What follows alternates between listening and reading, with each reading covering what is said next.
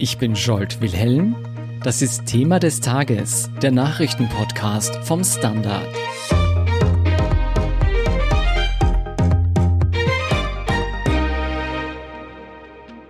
Die Wirtschafts- und Korruptionsstaatsanwaltschaft soll zerschlagen werden.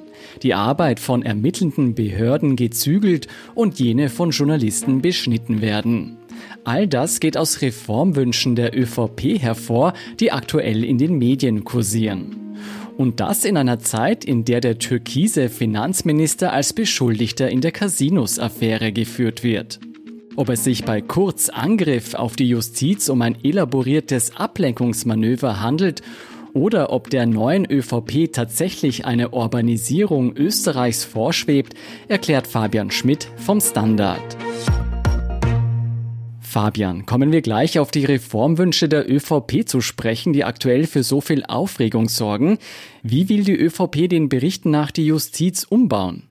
Also die ÖVP will vier Spezialstaatsanwaltschaften installieren, die jeweils bei der Oberstaatsanwaltschaft angehängt sind. Es gibt ja vier Oberstaatsanwaltschaften in Österreich, Linz, Wien, Graz und Innsbruck. Und dort soll dann immer eine Spezialstaatsanwaltschaft installiert werden. Das wären nach den Vorstellungen, die kolportiert werden, eine Terrorstaatsanwaltschaft, eine Cybercrime-Staatsanwaltschaft sowie Wirtschaft und Korruption.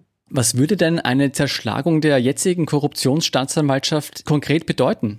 Ja, also jetzt heißt sie ja WKSDA, Wirtschafts- und Korruptionsstaatsanwaltschaft und behandelt sowohl Wirtschaftsdelikte als auch Korruptionsdelikte. Es war in ihrer Geschichte schon anders, also kurz nach der Gründung war sie noch die Korruptionsstaatsanwaltschaft, dann kamen recht rasch die Wirtschaftsdelikte auch dazu, ähm, und zwar weil das eine große Sinnhaftigkeit ergibt, in den Augen vieler Experten zumindest, weil eigentlich hat man ja immer bei der Korruption jemanden der zum Beispiel besticht und der kommt meistens aus der Wirtschaft. Mhm. Das heißt, dass da viele Verfahren einerseits den Wirtschaftsaspekt haben und andererseits den Korruptionsaspekt und dass oft in diesen Verfahren mehr Delikte als eben die reinen Korruptionsdelikte unter Anführungszeichen ermittelt werden. Also dass es nicht nur um Bestechung, geht um Bestechlichkeit, sondern zum Beispiel auch um Untreue. Also um Untreue geht es sehr oft. In der Causa Buwok ist er wegen Untreue verurteilt worden, vor allem. Und wenn man sich jetzt quasi die drei großen anschaut, also neben Buwok auch Eurofighter und jetzt die Causa Casinos, dann sieht man, dass da halt schon sehr viele Wirtschaftsdelikte auch mit behandelt werden. Deshalb wäre es eher sinnfrei, das aufzutrennen aus meiner Sicht und vor allem ist es oft auch dieselbe Expertise, die benötigt wird. Also sowohl für Wirtschafts- als auch für Korruptionsdelikte braucht man dieselben Experten, die sich auskennen mit, weiß nicht, zum Beispiel Steuerrecht, firmenrechtlichen Belangen, Aktienrecht etc. Und wenn man das aufschlägt, wenn man das zersplittert, dann fehlt eben diese Expertise erst recht wieder in der einen oder anderen Spezialstaatsanwaltschaft. Das klingt für mich so, als würde das eigentlich die Arbeit oder den Kampf gegen die Korruption erschweren. Wissen wir, welche Argumente die ÖVP da hier ins Feld führt für eine Zerschlagung? Ja, also sie weist zum Beispiel darauf hin, dass es viele reine Wirtschaftsdelikte gibt und dass man quasi die Korruptionsstaatsanwaltschaft dann entlasten könnte. Aber meiner Meinung nach sind das eher vorgeschobene Argumente. De facto würden die Korruptionsermittlungen tatsächlich geschwächt werden durch eine Aufsplittung. Der zweite viel diskutierte Punkt ist, dass die ÖVP den Ermittlern die überschießende Auswertung von Kommunikation untersagen will. Was ist denn damit gemeint?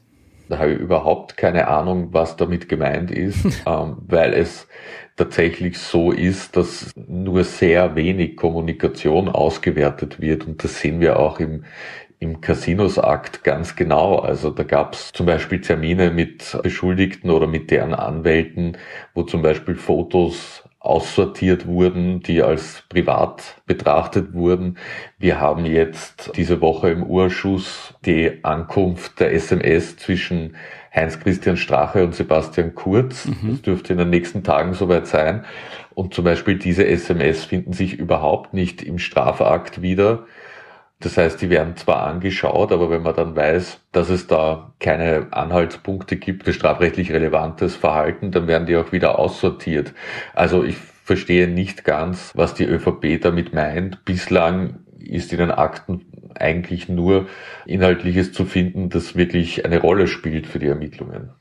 Aber es geht nicht darum, dass zum Beispiel Kommunikation zwischen Politikern generell von Ermittlungen ausgeschlossen werden soll. Das hoffe ich. Also ich denke eher, es geht darum, dass es halt viele SMS und Chatnachrichten gibt, die jetzt vielleicht nicht der entscheidende Beweis sind, die aber doch wichtig sind für die Atmosphäre. Es gibt da einen berühmten Chat-Kommunikation zum Beispiel zwischen dem jetzigen Öbergeschäft Thomas Schmid und einer Mitarbeiterin, wo davon die Rede ist, kurz scheißt sich an. und das ist jetzt vielleicht nicht der große Beweis vor Gericht für irgendein Verhalten, ist aber im Kontext, denke ich, schon wichtig für die Ermittler, aber vor allem ist es natürlich sehr, sehr unangenehm für die ÖVP, wenn derartiges nach außen dringt. Und ich glaube, das soll damit verhindert werden. Ja, der dritte Punkt passt vielleicht auch dazu. Da geht es nämlich darum, dass Kurz Team Zitate aus Aktenleaks unter Strafe stellen will. Welche Auswirkungen hätte denn das? Ich glaube, es hätte jetzt keine riesigen Auswirkungen, wenn wir zum Beispiel nach Deutschland schauen. Da darf eigentlich nicht wörtlich aus Ermittlungsakten zitiert werden, solange diese eben noch nicht gerichtsanhängig sind, also noch im Ermittlungsstadium, im Reinen sind. Und dort wird dann halt indirekt zitiert. Also da wird dann halt beschrieben, was sich in den Ermittlungsakten findet. Ich persönlich finde aber, dass es schon wichtig ist, bestimmte Dinge im Original an die Leserinnen und Leser weitergeben zu können, weil wir haben ja auch eine Glaubwürdigkeitskrise, die ja auch die Politik auslöst mit ständigen Angriffen auf unabhängige Medien. Und von dem her sind Originaldokumente immer noch sehr wichtig, um quasi die Authentizität der Vorwürfe zu untermauern und zu zeigen, dass da wirklich etwas dahinter steckt. Also mit einem Original-SMS gegen das kann man halt schwer ankämpfen. Aber man kann leicht sagen, die Justiz macht Fehler oder die Medien machen Fehler. Aber etwas, das schwarz auf weiß dasteht, zu bestreiten, das ist halt sehr schwierig. Hm. Und ich glaube, darum geht's da. Du, die letzten beiden Punkte, das ist ja eine Einschränkung von den ermittelnden Behörden, aber auch von den Medien in gewisser Weise. Wäre das die nächste Ausbaustufe von Kurz Message Control, also die Kontrolle politischer Information? Schwebt ihm da überspitzt gesagt eine Urbanisierung Österreichs vor?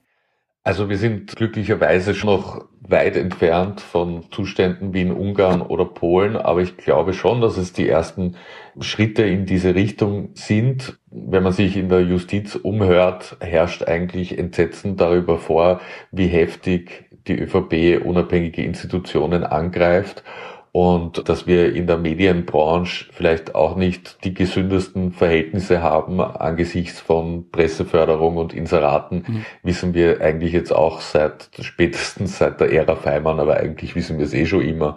Und ja, natürlich wird da jetzt quasi wieder das Tempo erhöht bei all diesen Schritten, um mehr Kontrolle zu erlangen. Und wir haben jetzt auch gesehen, dass genau jetzt der ÖVP eigene Parteiblog namens zur Sache gestartet ist und gleich eine Exklusivmeldung zu Corona-Maßnahmen bringt, die ihm ein Insider, wie es wortwörtlich heißt, mhm. weitergegeben hat. Und ich finde, das ist alles schon eine bedenkliche Entwicklung. Jetzt abgesehen von diesen bedenklichen Entwicklungen, was ich mich bei all diesen Reformideen auffrage, ist, arbeiten unsere Ermittlungsbehörden tatsächlich so schlampig oder unsauber, dass es derart tiefe Eingriffe braucht? Nein um das vielleicht ein bisschen auszuführen, ist, natürlich ist es so, dass Verfahren sehr lange dauern. Einerseits, aber andererseits, das liegt überhaupt nicht an der Justiz selber oder beziehungsweise nicht an den ermittelnden Staatsanwälten, sondern das liegt daran, dass einfach ein enormer Ressourcenmangel vorherrscht. Also,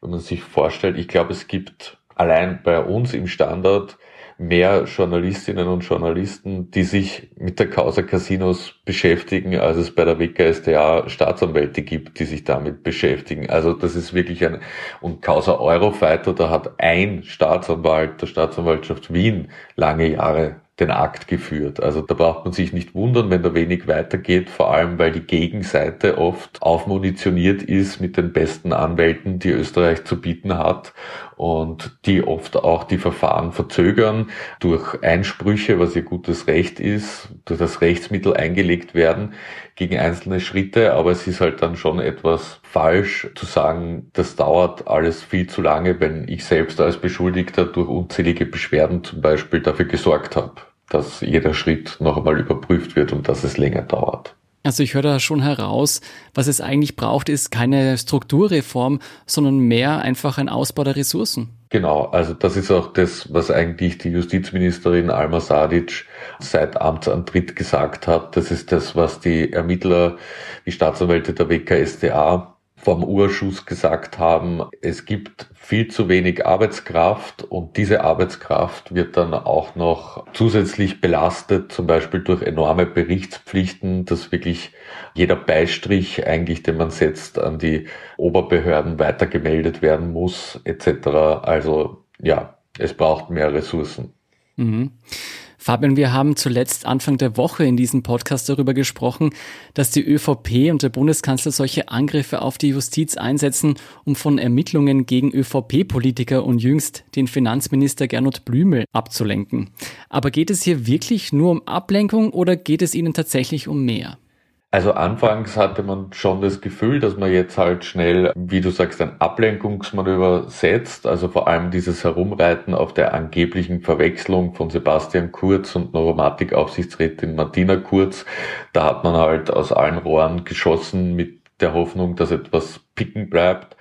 Mittlerweile glaube ich aber, dass da schon mehr dahinter steckt, also dass man offenbar wieder die Kontrolle über das Justizsystem erlangen will und es umbauen will, wo man dann ja auch Stellen neu besetzen kann etc. und auch massive Einschnitte bei eben der Medienberichterstattung, all dem, was wir besprochen haben. Also dass man da wirklich versucht, die Justiz zu beschneiden. Ich glaube, das steckt dahinter jetzt mittlerweile. Wir haben schon gehört, die Grünen haben das Vorgehen der ÖVP gegen die Justiz vehement kritisiert. Werden Sie bei solchen Reformen mitziehen?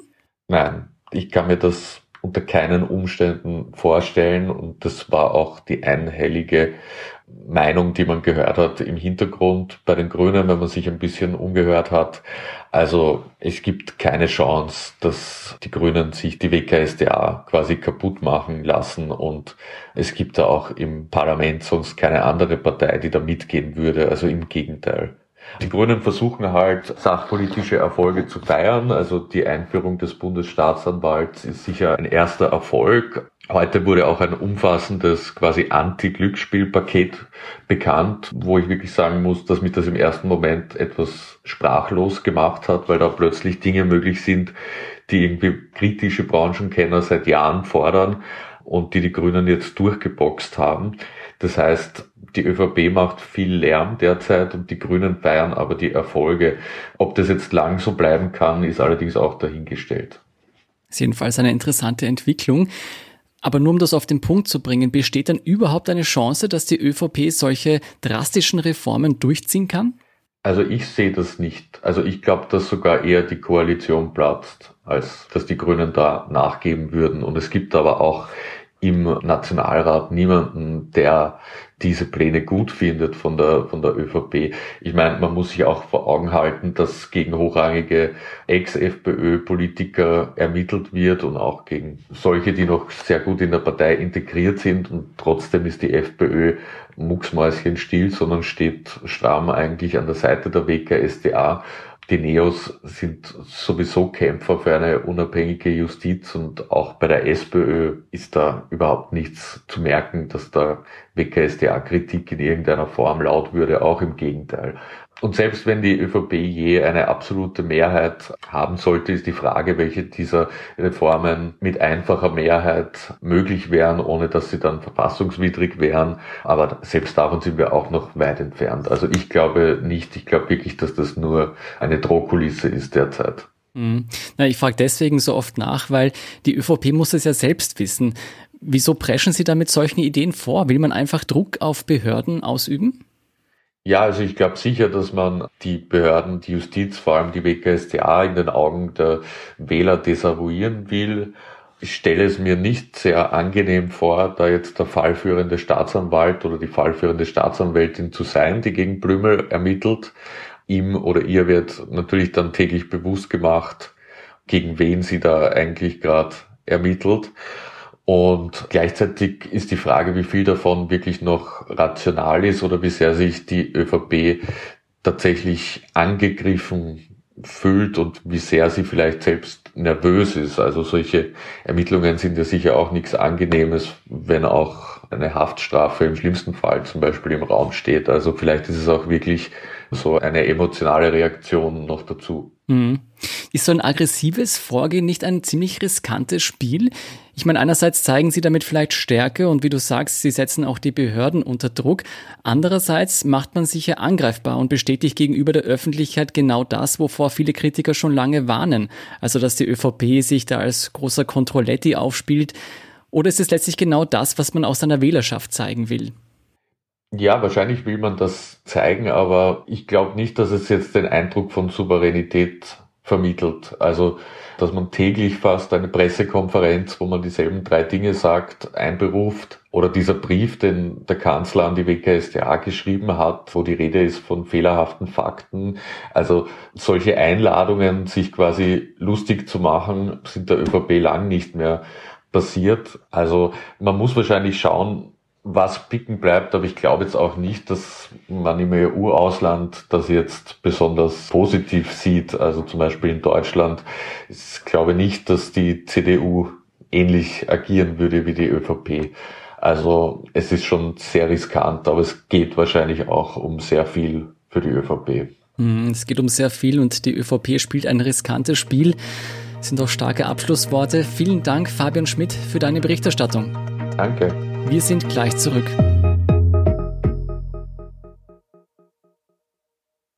Guten Tag, mein Name ist Oskar Bonner. Wenn man in stürmischen Zeiten ein wenig ins Wanken gerät, den eigenen Weg aus den Augen und die Orientierung verliert, dann ist es sehr hilfreich, wenn man etwas hat, woran man sich anhalten kann. Der Standard, der Haltung gewidmet. Jetzt gratis testen auf Abo der Standard AT. Und hier ist, was Sie heute sonst noch wissen müssen. Erstens ein paar Corona-Updates. Der Ort Meierhofen im Zillertal wird von Samstag bis Mittwoch isoliert. Ein Verlassen ist nur nach einem negativen Corona-Test möglich. Geschlossen werden Schulen, Kindergärten, Handel und Kirchen. Alle Bewohner müssen sich zweimal einem PCR-Test unterziehen. Gesundheitsminister Rudolf Anschober hat wiederum für die erste Märzwoche Lockerungen der Besuchsregeln in Alters- und Pflegeheimen angekündigt. Die wissenschaftliche Leiterin des Nationalen Impfgremiums, Ursula Wiedemann-Schmidt, will unterdessen den Impfstoff von AstraZeneca aufgrund neuer Daten auch für über 65-Jährige zulassen. Und es gibt eine neue Erkenntnis darüber, weshalb Covid bei manchen Menschen einen schweren Verlauf nimmt.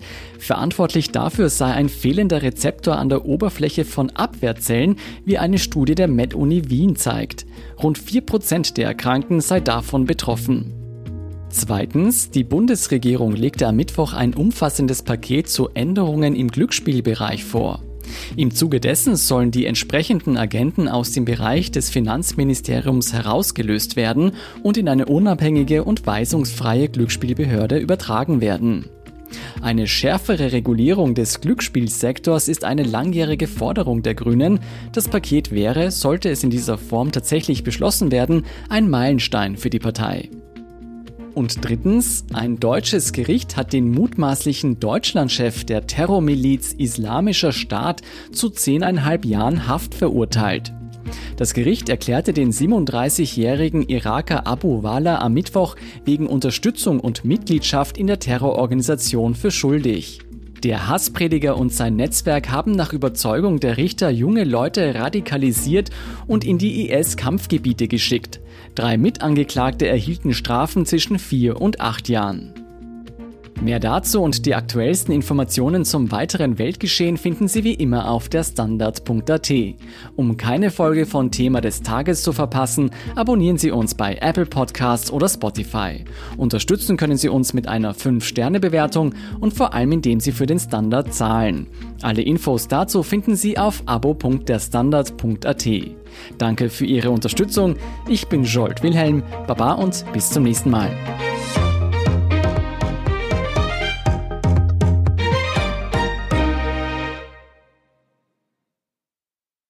Guten Tag, mein Name ist Oskar Bonner. Wenn man in stürmischen Zeiten ein wenig ins Wanken gerät, den eigenen Weg aus den Augen und die Orientierung verliert, dann ist es sehr hilfreich, wenn man etwas hat, woran man sich anhalten kann. Der Standard, der Haltung gewidmet. Jetzt gratis testen auf Abo der Standard.at.